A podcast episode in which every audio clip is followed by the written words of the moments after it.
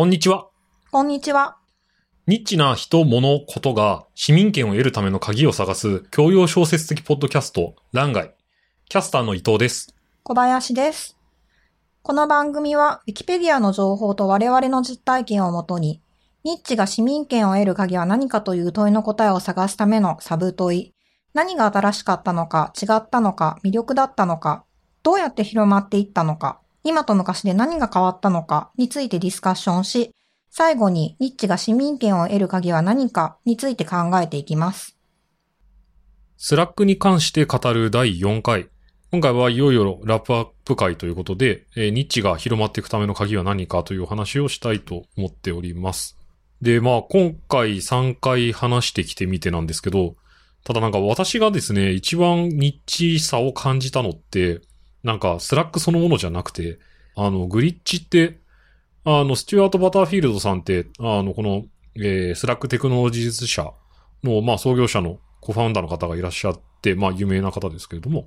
あの、彼が作ったものの中で一番、あの、ニッチ味を感じたのは、このグリッチっていう、あの、まだスラックテクノロジーズ社って名前を変える前のゲームの動画が一番こう、ニッチだなーって思ったんですけど、どう思います？そうですよね。このスチュワートさんってシリアルアントレプレナーなので、スラック自体はおそらく3社目で、もうそのビジネスの、あの、いろはが分かった状態で、あの、成功への、あの、道程を辿っているというふうな印象を受けまして、それで言うとスラック自体は最初から、まあ、あの、ニッチというよりはメジャープロダクトになるべく作られたみたいな印象を受けるんですよね。うんうん。で、じゃあ何がニッチだったのかというと、このスチュワートさんの頭の中っていうか、なんかあの動画見ててもなんかこう映像もこうすごい凝ってるし、なんか音楽もなんかこう凝ってるなっていう印象があったんですけど、うん。なんか彼の作ってきたサービスを思い返すに、なんかフリッカーにしろ、そのスラックの特徴でもその絵が貼れるみたいな話もしましたけれど、なんかその映像の扱いみたいなものになんか並々にならぬものを感じていたのかっていう気はしますよね。そうですよね。もともとウェブデザイナーだった方だという話を聞いていますけれども、はい。まあ、そのフリッカーの時も、スラックの時も、まあ、ゲームの開発がしたかったというところから始まっていて、ええ。で、実際に、あの、グリッチも作ってしまったと。これが一番ニッチですよね、やっぱりね。そうなんですよ。なんか、調べてみた結果、ニッチなのはそこで、そして、まあ、形にはなってますけど、なんかその後、そっちは広まらなかったんじゃないかっていう、なんか、恐ろしい結論を今私は感じてるんですが。そうですよね。で、彼がイメージしている世界観はおそらくグリッチの中に結実しているんだと思うんですけれども、えまあそれ自体は、まあ本物のニッチで、で、まあ一般化するっていうところまではいかなかったんだけれども、まあその開発過程に関して言うと、これは一般化の余地があったので、まあ最終的にスラックっていう形でですね、世の中に広まっていったと。そうですね。だからそういう意味で言うならば、なんかニッチなものを作るための作業の中から、あの、重要な部分、あの、一般化しても大丈夫な部分とか、あとエンジニアリングワークにおいてすごく必要になってくる部分。それこそなんかアプリ連携とかって最初から入ってたのって、やっぱり一つの環境の中でいろんなツール使えるようにした方がいいみたいな、そういうとこから来たんじゃないかなっていう予感がしますし、それこそあの、今だとサービスの問い合わせとかがスラックに流れるようなあの、フックも作れたりしますけれども、そういうなんか、文字で出てくるアウトプットみたいなものを、なんか一つの環境に集めてしまうと便利だみたいな、まあそういう発想のところは、なんかすごく、こう、形にするのがうまいというか、うん。なんかうんセンスあったんでしょうね。そうですね。なんかこう、最終的に根性でテキスト以外の画像をコミュニケーションツールの中に埋め込んでるのがフリッカーとスラックなのかなと思ってるんですけど。根性でって言いましたね。もうどうしてもビジュアルイメージが好きみたいな。うん。もうそれもコミュニケーションの一手段として入れ込まないわけにはいかないみたいな。そうですね。彼、グリッチのスタンプは作りたかったんじゃないですかね。そうですね。で、まあ当時の技術で、あの、動画までコミュニケーションの一部として取り込むっていうのは難しかったんじゃないかなと思うんですけれども、まあ、最近はそういうものも出てきていると思っていいんでしょうか？あの、前回そういうお話なさってましたよね。そうですね。はいあの、Y コンビネーターのデモデーで出てきている動画の共同編集ツールなんかを見ると、まあ、あの、ここでスチュワートさんが、あの、想像していた未来の世界というものが、やっと実現するところまで技術が追いついてきたのかなと思いますが。うん、なんかそんな感じしますよね。うん、うん、うん。ただなんかちょっとだけ皮肉だなと思うのが、なんか、まあそれは出自のせいもあるんですけれども、なんかゲームだったりとか、あとクリエイティブワーク周りの、そのコミュニケーションツールってなんか私の中では結構ディスコードが今流行り始めてる気がしてて。なんか、それも、な、なんでしょう？IRC 的な、あの、テキストメッセージを送り合う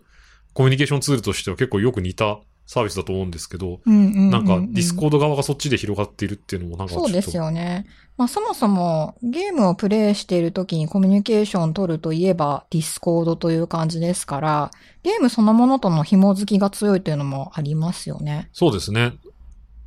で、合わせて最近だとクリエイティブワークの時にディスコードを使う人も増えてきてますよね。そうですよね。コミュニティを、えっ、と、検索する機能っていうのも公式にディスコードに入ってますし、うん。そういうことをやる方増えてるようなイメージがあります。うんうんうんうんうんうん。まあどういうふうな制作物を作るかっていう時に、あの、まあ参加者がですね、 Discord 上で、まあ喋りながらイメージを合わせていくっていうのももちろんありますし、えあの、作業中に Discord で、あの、なんとなくこう、なんていうんですかね、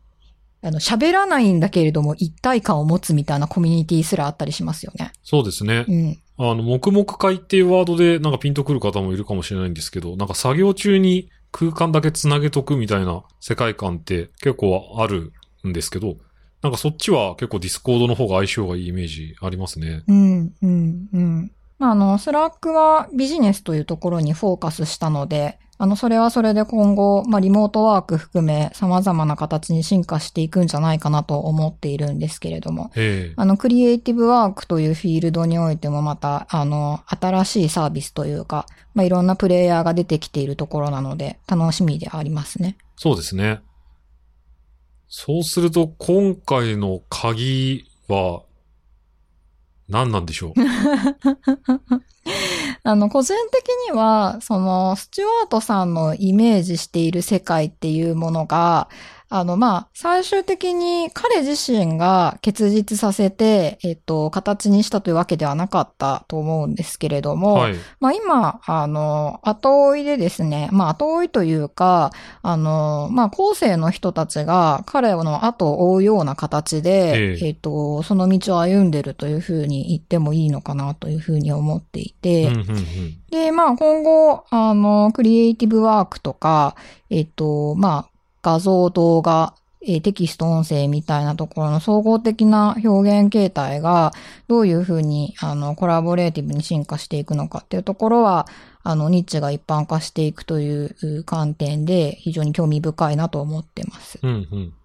ということは、えーニッチなその、世界観を体現するっていう形では、まあ広まりきっていないと。だけど、うんそれを、えっ、と、一緒に作っていく過程の部分に関して、あの、ちゃんとビジネスになる形でサービスが出ていてそう、ですね。で、あとは、そこをさらに拡充する形で、えっ、と、みんなが今頑張っている道程であるとうん。いうような感じですかね。と思っています。はい、はい、はい。えっと、ここまで、ニッチが市民権を得るための鍵ということで、 Slack を取り上げてきたわけですけれども、はい今回、あの、いろいろ調べたり、考えたり、議論してみたりして、どんな感想でしたか？そうですね。なんか、今回 Slack を取り上げた理由って、なんか前回あの Facebook はもうメジャーからあのみんながわかる形でやろうっていうところで取り上げたわけですけれども、まあもうちょっとだけあのマイナーめというか、まあ、とはいえみんな知ってる人も多いプロダクトということで選んだわけですけれども、なんかちゃんと調べてみた結果、こう、今みたいな結論というか、なんか広まってはいたが、その、本来体現したかったニッチなものがいる状態になったわけじゃないっていうのは、なんかこう、面白い結論だなと。うん。あの、 Slack 自体は、まあ非常にこう、誰でも使えるように仕立て上げられた優等生的なサービスに見えるんですけど、はい。その発端になってるイメージは、これ全然一般化してないっていうか、そうですようね。ん。なんか、思いっきりクトゥルフ神話からこんにちはっていう印象を今でも持ってるんですけど。やっぱりかなり特殊なところからスタートしてるなっていうのは思いますよね。そうですうね。ん。ちょっとなんか産地が溜まりそうな。あとはあれですかね、なんか今回こんな結論になったからなんですけど、あと、あの、ツイッターもし見てくれてる方がいらっしゃったらそこでもちょっと話してたりしたんですけど、なんかニッチってなんやねんって、うん。なんか改めて、うん。いや、こんな番組やっといてなんなんですけど、よくわかんなくなりましたね。そうですね。なんか多分、あの、我々二人の間でも少しイメージに違いがあるのかななんて思うんですけど、じゃあ伊藤さんはどういうものをニッチだと思っているんですか？あで、そういう意味で言うと、なんか二人に共通してるのって、なんかまあ、メジャーにはなってないっていうところをまあ共通してるのかなと思ってるんですけど、うん。なんか私は、あの、そこに、そのマニアックな面白さというか、なんか特定のちっちゃな人たちが熱狂するような機構があれば、うん。なんかニッチかなって思ってたんですけど。小林さんどんなイメージなんでしたっけ？いや、私はまあ、あの、特殊な目的とかですね、あの、欲求とか趣味思考とか、まあそういうものを実現するための、まあ、完成度の高い手段、方法、仕組み、あの、そういったものがニッチかなというふうに思ってますうね。ん。まあそう思うとなんか完成度っていうパラメーターをどう扱うかっていうのが、今後我々がまた取り上げるであろうプロダクトに関しても結構重要になってくるのかもしれないですね。まあそうですね。あの、まあ何が言いたかったかっていうと、あの、ニッチっていうのが、あの、多数に受け入れられていないからといって、何か手法とか、えっと、仕組みとか、そういった観点で欠陥があるっていうものじゃないということを言いたいんですようんうね。んうん。なんかそういう意味で言うと、今回はなん、なんか完成度特化だったって思っていいんですか？ね。そうですね。この Slack 自体は、まあ本当にニッチだったのかと言われると、あの、まあむしろメジャーを目指して始めたんじゃないかというふうな気もしてしまうんですけれども、えあの、スチュワートさんが頭の中に描いているイメージというか、あの、テキストと、まあ、組み合わせるような形で、まあ、画像とか、はいはいあと場合によってはゲームみたいな動画も含まれるのかもしれないんですけれども、えええまあ、そういった様々な形態が一体化したコミュニケーションのあり方があるんじゃないかっていうふうなことを、あの、考えていたっていうのは、あの、形としては完成してますよね。うん。まあ、今後どういうふうに、まあ、あの、 Slack が進化していくのかみたいなところは、あの、もう少し時間があれば、いろいろ広げたり掘り下げたりすることはできたかもしれないですね。うん、確かにそうですね。うん。まあ、コロナ環境でバーチャルオフィスみたいなものが求められるようになってくると、また、あの、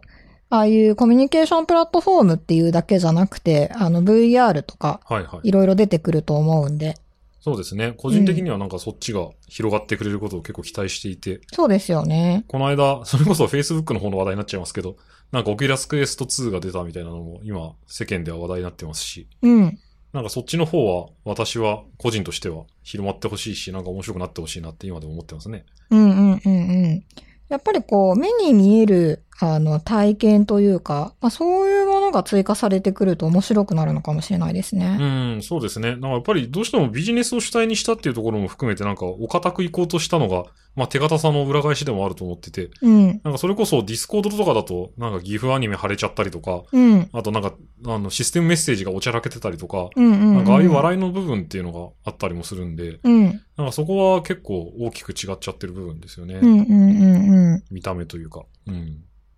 あの、バーチャルオフィスだってところでいくと、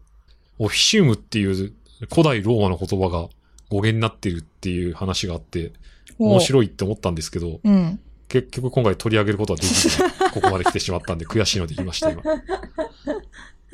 ちなみにあの、オフィシウムっていう単語はですね、と言ってまた話を続けるんですけど、はい。あのマジでオフィスって意味を持たない、あの、結構、なんていうか、多義的な言葉で、うん。なんか古代ローマ時代のなんか行政執行を指して、うんえっと、その場所だったりとか、その交換を指すらしくて。あの、オフィシャルって今だと公式のっていう意味で使いますけど、うん。あの、もともとはそういうなんか、あの、行為の人を指す言葉だったらしく、なんかその辺が全部語源になっていて、で、なんか場所は指してなかったっていうところが、うんなんか、そこからなんか何世紀も経った今、バーチャルオフィスっていう言葉で、もう一回場所の意味を外そうとしてるっていうのはなんかこあう、エあ。モいというか面白いというか、っなるほど。て思ってたんですけど、うん。まあ、最低限のあの、アドミ機能さえあれば、まあ、人は、あの、一定の形式の中で作業をしたり仕事したりっていうのができるという話なのかもしれないですね。今回の結論は、当初想像されたグリッチ的な世界はニッチにとどまっているものの、実現プロセスは一般化できる。また、そこに思いを残すことで後世の開発に一石を投じた、です。欄外のホームページではトークテーマごとのコンテンツページを用意しています。チャプター別にスキップをしながら話を聞いたり、画像やリンクなどのトーク内容を補助する情報もあるのでぜひご利用ください。URL は概要欄をご確認ください。また、ツイッターでは皆さんの答えも募集しています。この部分がポイントなのではないか、など、ぜひ投稿してください。またね